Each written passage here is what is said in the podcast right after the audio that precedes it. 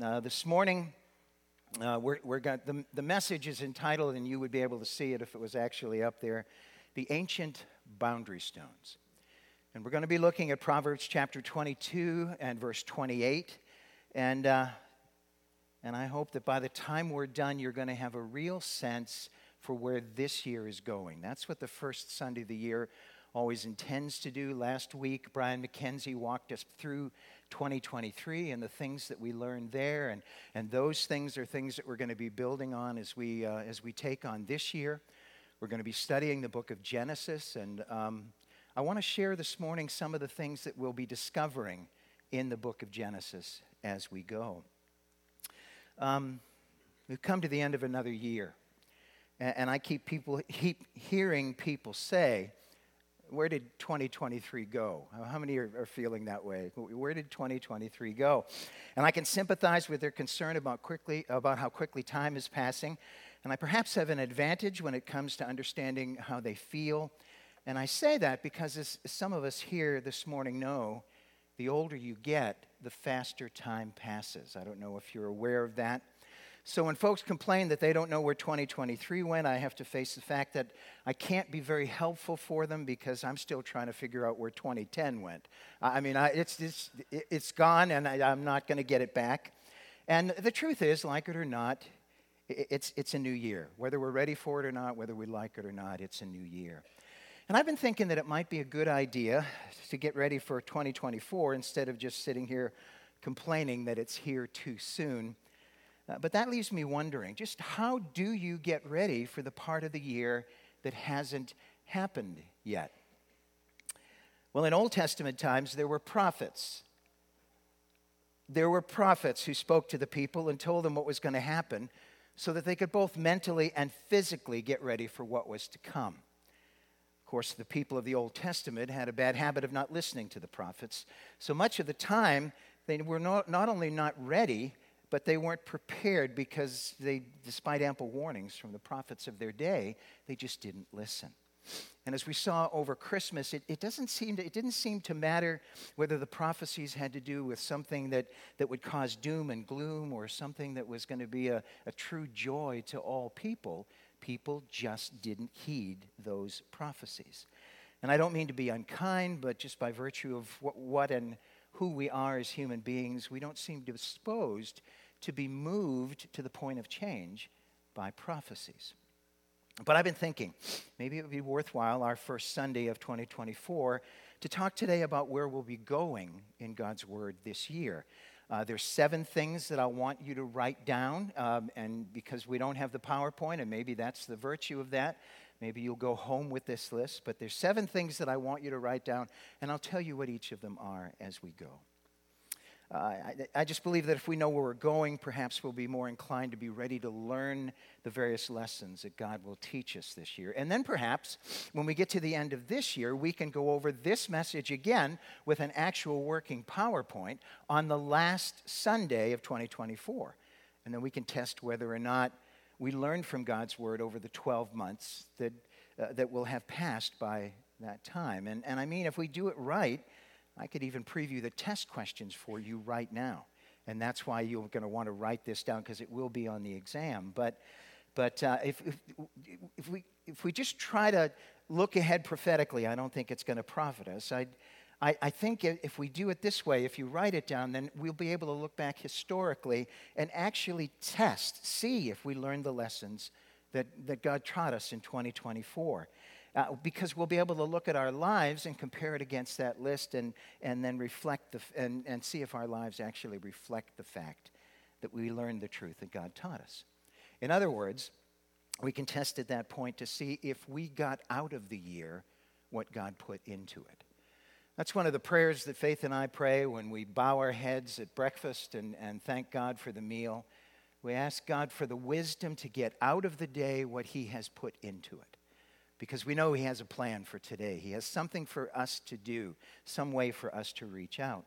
And, and I can't speak for you, but for myself, I, would rather grow from year to year than, than have to learn the same lessons over and over again every year. And, and I hope that's something that you want as well if we're committed together to that kind of change, then I think that we need a story. Of course, you knew I was going to say that from God's Word. A story about someone who was facing significant change in his life. In fact, his life is about to spin out of control in ways that he never would have guessed. The story has to do with a man named Moses. And I need to tell you that what's about to happen to him in this story will happen to prepare him for something that would happen to him years later, later in his life. The story begins a, lo- uh, a long time before he got to that moment that, that would change him to his very core. By way of background, Moses had grown up in Pharaoh's household. But he had had to run away and hide because of a poor choice that he had made. And perhaps some of us have had similar experiences. Now, we can't always run away when we make a poor or foolish choice, but that doesn't mean that we haven't wanted to run away and hide at times. As the story begins, Moses is living on the far side of the desert, and he's more or less hiding from Pharaoh and his former Egyptian friends and associates. With that background, this is the story from God's Word from Exodus chapter 3. Moses was married by this time and was working as a hired shepherd for his father in law, a man named Jethro. He traveled into the wilderness with this flock that he, was pa- uh, that he was taking care of and was pasturing them very near Mount Horeb, a place known as the Mountain of God and also called Mount Sinai. You may recognize that name. The angel of the Lord, a name that we use to describe the invisible God when he chooses to make himself visible in some way, the angel of the Lord appeared to Moses as an intensely bright flame in the middle of a small tree. And Moses, being curious, watched the flame for a few minutes and noticed that the little tree wasn't being consumed by the flames. This made him intensely curious, naturally. So he said to himself, I'm going to get closer and, and, and look at this to see if I can figure it out, Moses said to himself. God, of course, noticed that Moses was, was coming closer to the bush and called out to Moses from within that bush Moses, Moses. Moses quickly stopped and responded. I'm right here, he said. Do not come any closer, God said. Take off your sandals, for the place where you are standing is holy ground. Moses stopped dead in his tracks and took off his sandals. God spoke again. I'm the God of your ancestors, the God of Abraham, the God of Isaac, and the God of Jacob. And when Moses heard God say that, he raised his hands and covered his face because he was afraid to look at the flame now that he understood that God was revealing himself in the fire. God continued. I've seen the misery of my people who are living in Egypt. I've heard them crying out because of their slave drivers, and I am concerned about their suffering. So, God said, I've come down to rescue them from the hand of the Egyptians. And I have a plan to bring them into a good and spacious land where they'll be able to grow more than enough food to provide for themselves. This land presently belongs to other people, but this is the land that I promised to give Abraham and his descendants. I know that my people are being oppressed and are crying out in their oppression, and that's why I want you to go to Pharaoh and tell him to let my people leave Egypt. This brought a question to Moses' mind Who am I that I should go to Pharaoh and tell him to do anything, let alone tell him to let the Israelites go? God reassured Moses, I will be with you. He said, and, and you will understand that I have sent you when I bring you back here to this very mountain along with all my people from Egypt.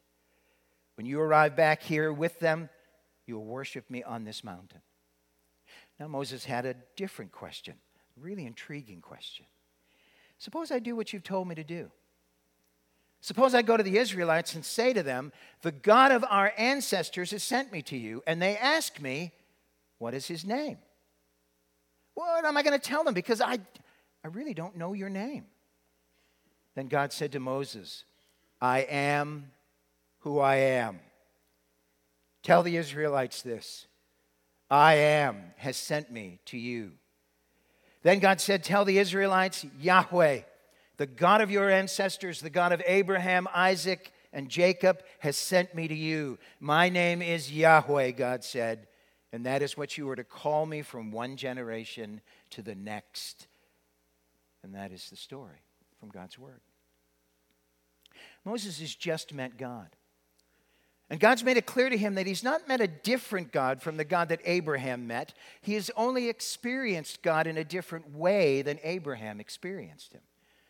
Abraham, Isaac, Jacob, and Joseph knew God by the name Elohim. But as Moses meets him for the first time, God reveals himself by another name. And when Moses asks God his name, God responds by telling Moses that his name is Yahweh. There are hundreds of names and combined names that God uses for himself in the scripture, and each new name reveals another facet of God's character. So, as we've said, Moses is not meeting a new God. Please understand this. Moses is not meeting a new God, he is meeting God in a new way. He's seeing God from a different angle and learning new things about God as he does. This past year has been somewhat like that for us. And, and I'm saying that because we perhaps haven't seen any burning bushes, but we have managed to see God from quite a few different angles over the past year. And I hope as a consequence of that, that, that you understand things about God now that you didn't understand as we began 2023. What I mean is, our, our studies in 1st and 2nd Timothy and Ruth are over, and we won't likely be learning anything new from those passages in 2024. We are, however, going to wade into the depths of Genesis in the year to come, and just so you can be prepared, I can tell you that every tree, listen, every tree that bears fruit and every flower that blooms in the New Testament started out as a seedling and grew from a seed that's planted in Genesis, right there in Genesis.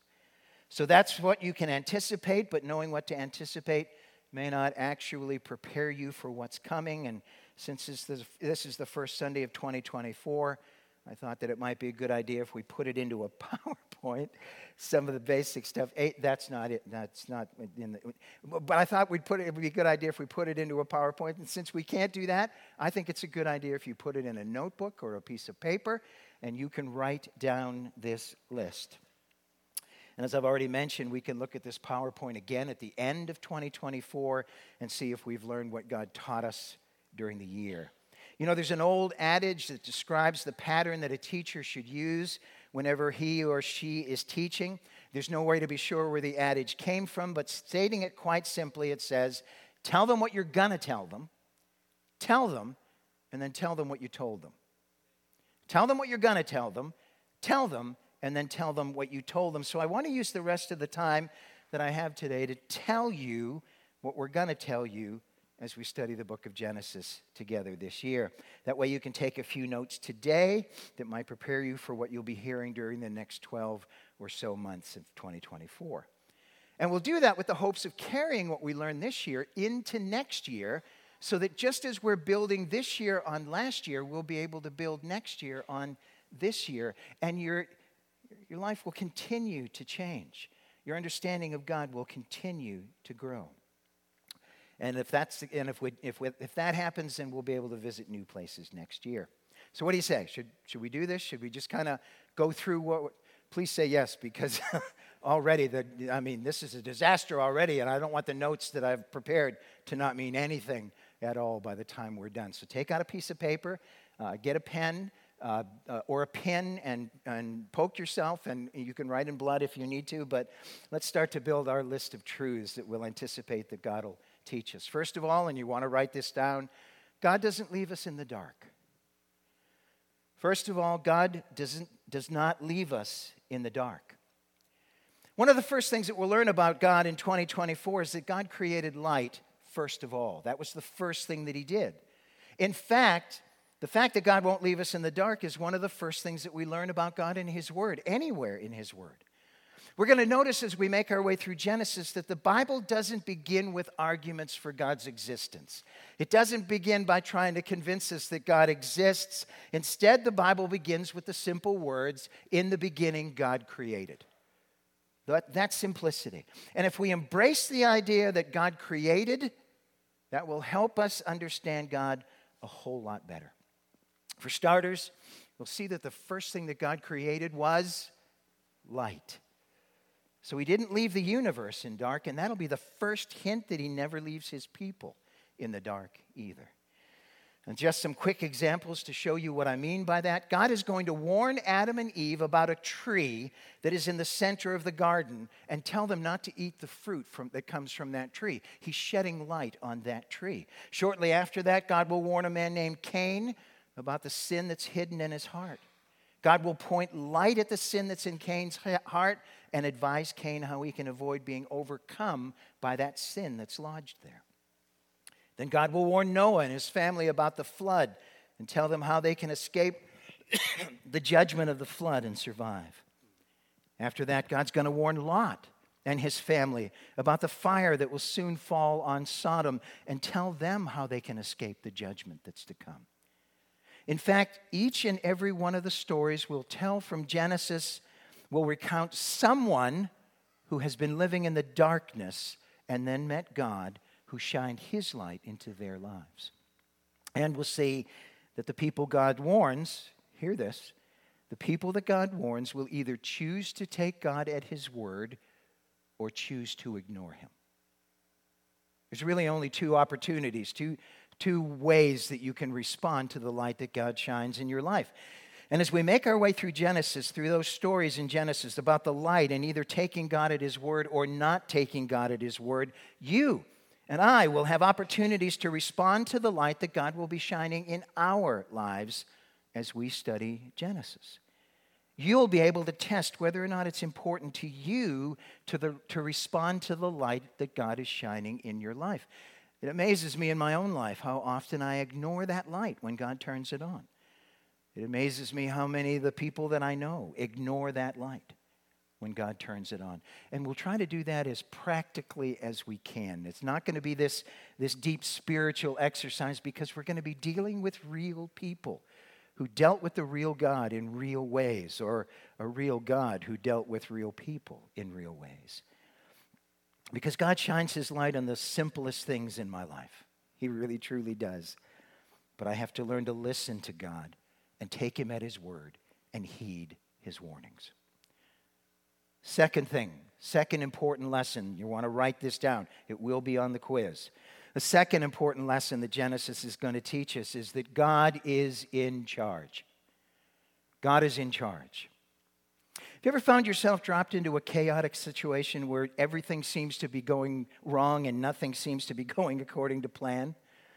Well, whenever we're in situations like that and we look around us and see the mess, we sometimes ask the question Who's in charge around here? Isn't that the first thing you want to know when everything is going wrong? Who's in charge around here?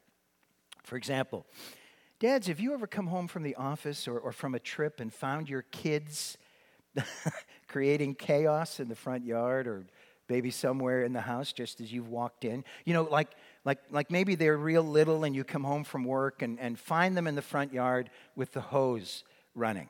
They're dressed in just their underwear and socks and having a royal mud fight, and the mud has gotten all over them and, and any vehicles that are parked in the driveway. So as you pull up in the car, you get out of the car, and as you get out of the car, you're hit square in the chest by this bit of muck that's just come your way, uh, this muck that they're throwing. And, uh, and, and I, I just wondered if anything like that has ever happened to you. I didn't want you to tell on your wife. But dads, at moments like that, dads always ask the same question Where's your mother? because he suspects that mom is supposed to be in charge and this chaos is happening under her rule, I guess.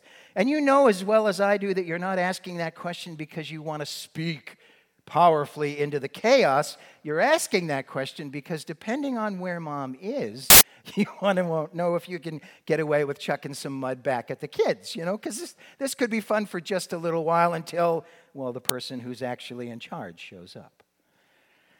I think the real reason that chaos invades our lives comes from the fact, listen to me, that being in charge and knowing what's going on may not be the same thing. In fact, it's kind of like the sign that we have outside the window of the office over there. I don't know if you've ever seen it. It says, Do you want to speak to the man who is in charge or to the woman who knows what's going on? All that to say that in some ways, we only seem to be concerned about who's in charge when it seems that no one is in charge. And I, for one, am glad to be able to say that when it comes to both the vastness of the universe and the smallness of my life, God is both in charge and knows what's going on. As we study the book of Genesis, we'll learn to take both of those things by faith. Because we'll learn that even when your life seems to be spinning completely out of control, God is still in charge. And the truth is, uh, I think sometimes we like to think that we're in charge. I like to think that I'm in charge. But Genesis is going to show me that any and all authority that I have has been shared with me by God Himself. So I can yertle the turtle it and convince myself that I am ruler of all that I see, but that will ultimately bring chaos into my life. And that means that my best shot in life comes from recognizing that since God is in charge of me, He is also ultimately in charge of everyone who thinks that I am in charge. I mean, think about it. People who are in business seem to want to make it clear who's in charge in their business, right? That's the first thing that, that you discover if you're going to do business with somebody. And if you think about it, if you're working with a business, it's easy to tell who's in charge by looking for your name at that business.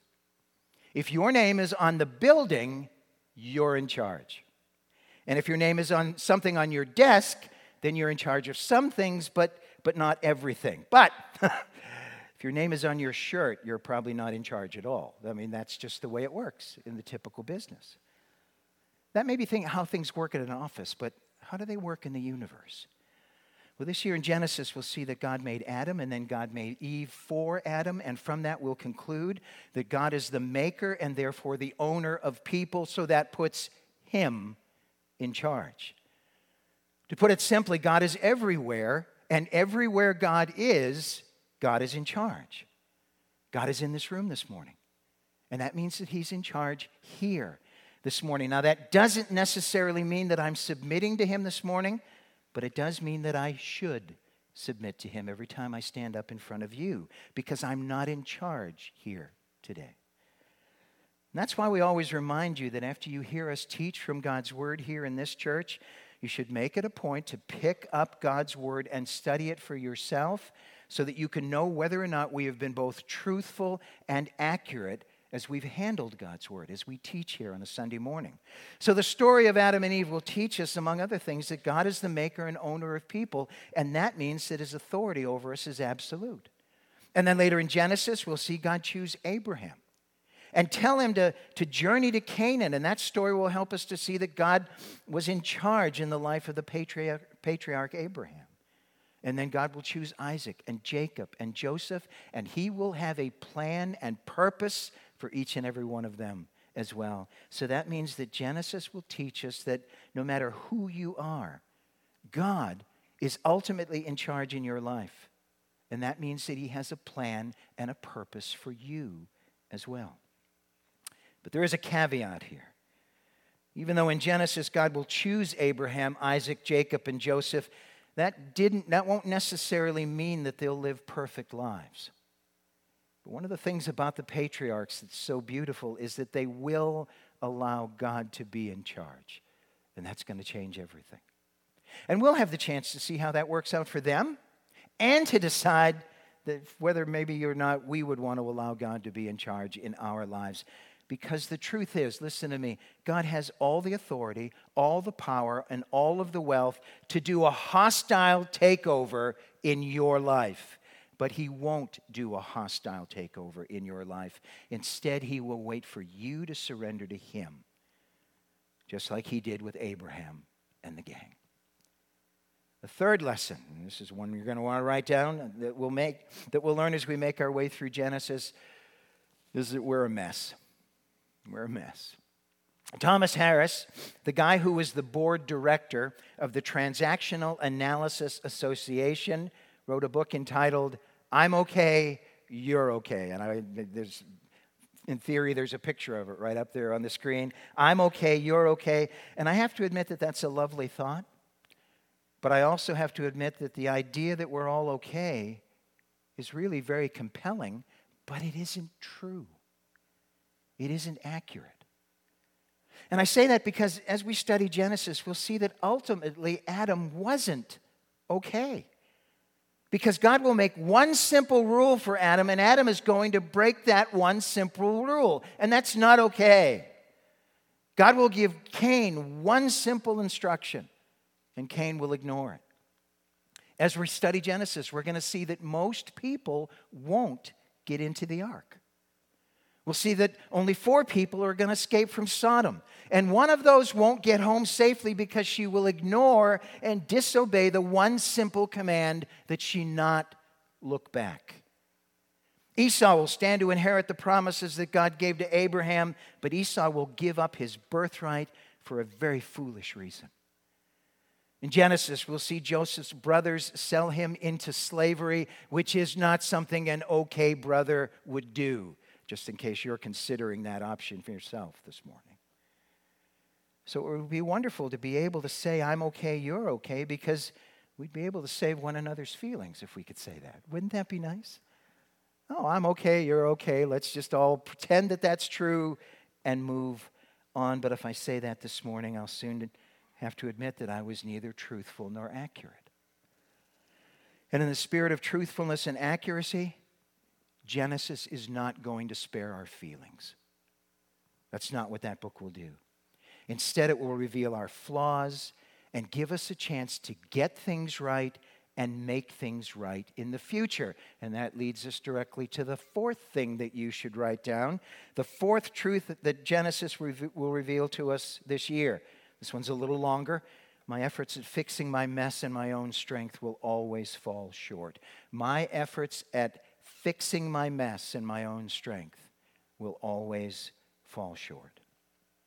And this failure to fix my problems on my own becomes most glaringly obvious during this time of the year because we know, we all know how little we change despite making the best New Year's resolutions. The failure to be able to make things right by our own efforts will come, come up over and over as we study in Genesis this year. Adam and Eve will make clothes of leaves to cover their nakedness, even though clothes made from leaves are way too scratchy and way too temporary.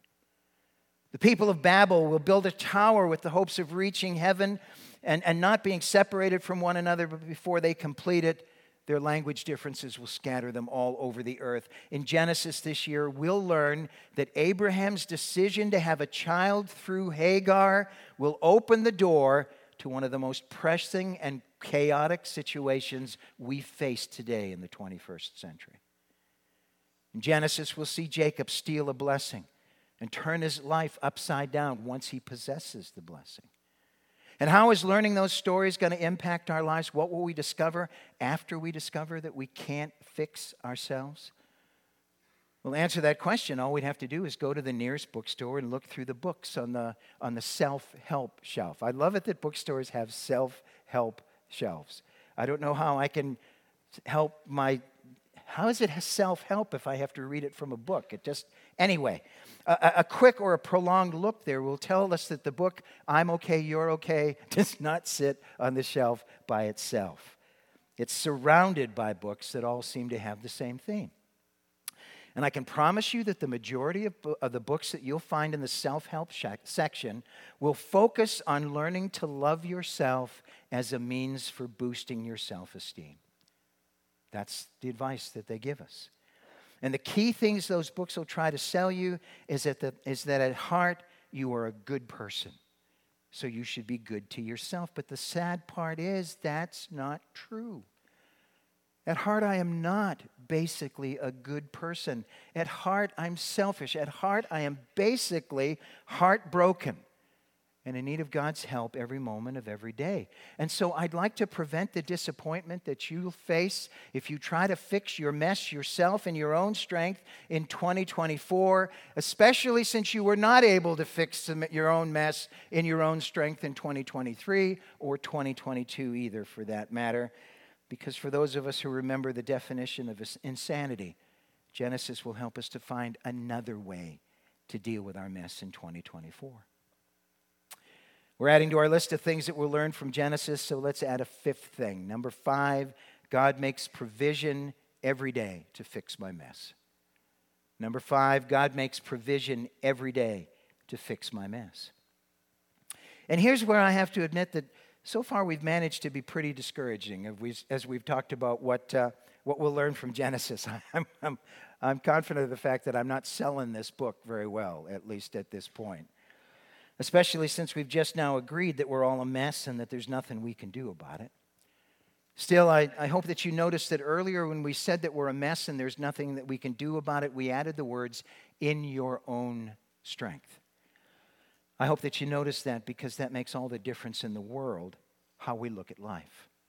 I can't fix things in my own strength, but God can fix the broken things in my life by His strength. He has no shortness of strength when it comes to fixing the broken things in my life. Along with teaching us that we're a mess, Genesis is going to teach us that life really is more full of hope than we can possibly imagine.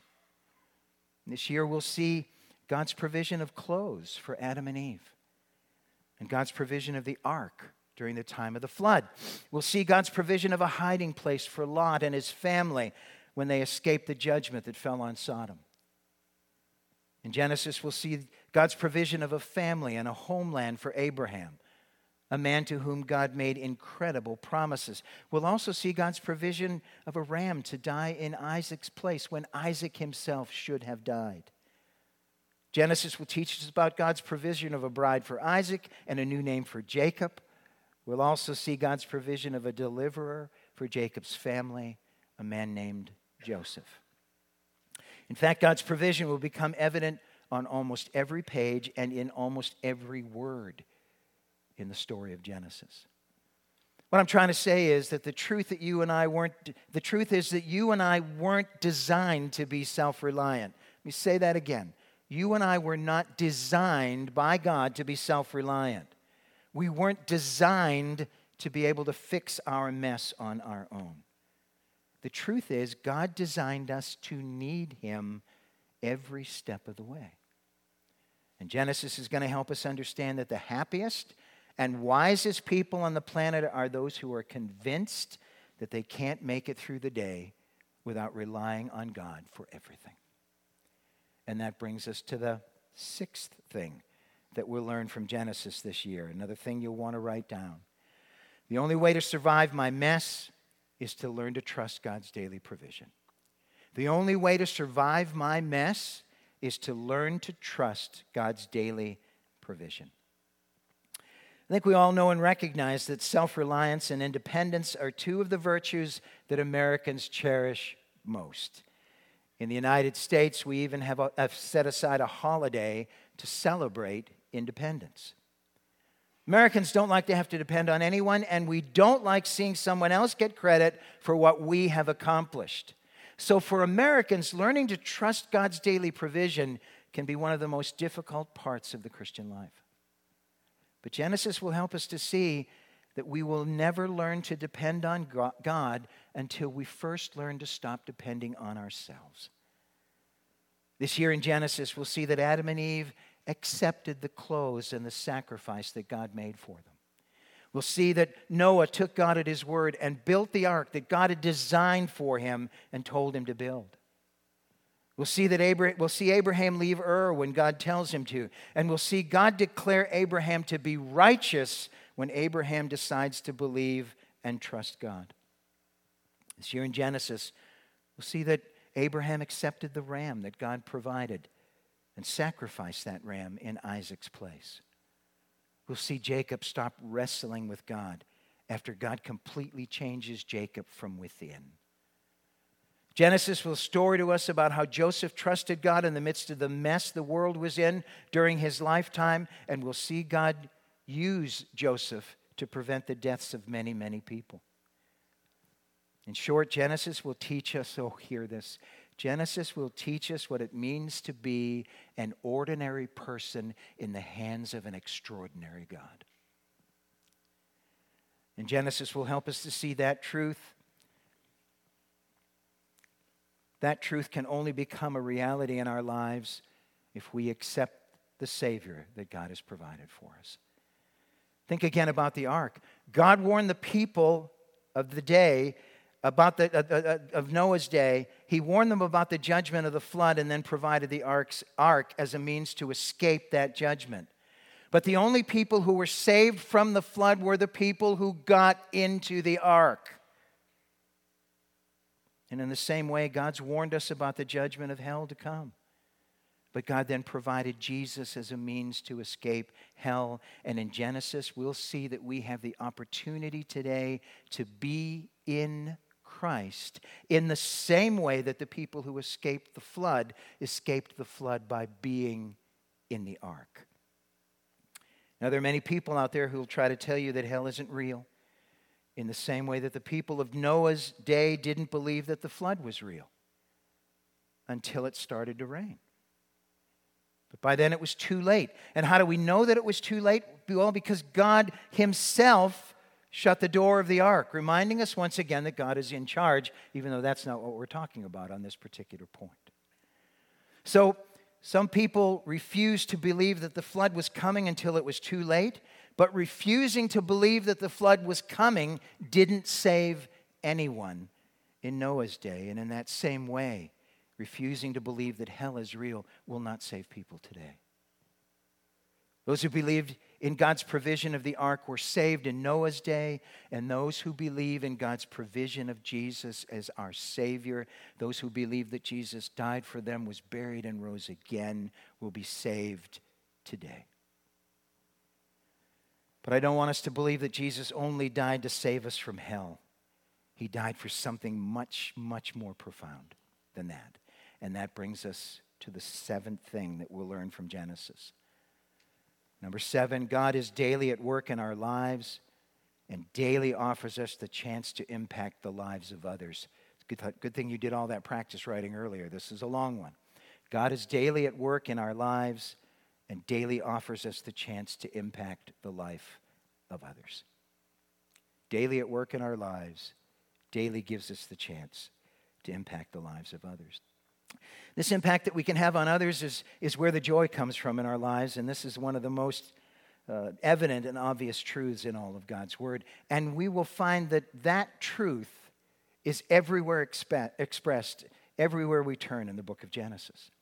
And as we become more familiar with Genesis, we'll also find this truth uh, everywhere we look in our daily lives this year. There's nothing more precious in our daily lives than the opportunity that we have to impact the lives of others. 10 or so years ago when we were lighting candles on Christmas Eve. We've been doing that for more than a decade now. 10 or so years ago when we were lighting candles on Christmas Eve, Faith, my wife, had come late to the service because she'd been working that day. She got off just in time to head for work. She came here in her nurse's scrubs and was standing there in the back. I could, I could kind of see her as the lights began to come on. She hadn't been there before that. She was standing right there near the back of the church, and someone who had been seated in the back row noticed her and shared the flame from their candle with her. She'd been late and assumed that she'd be the last to receive the light, but then someone touched her on the shoulder. The lady was standing behind her, having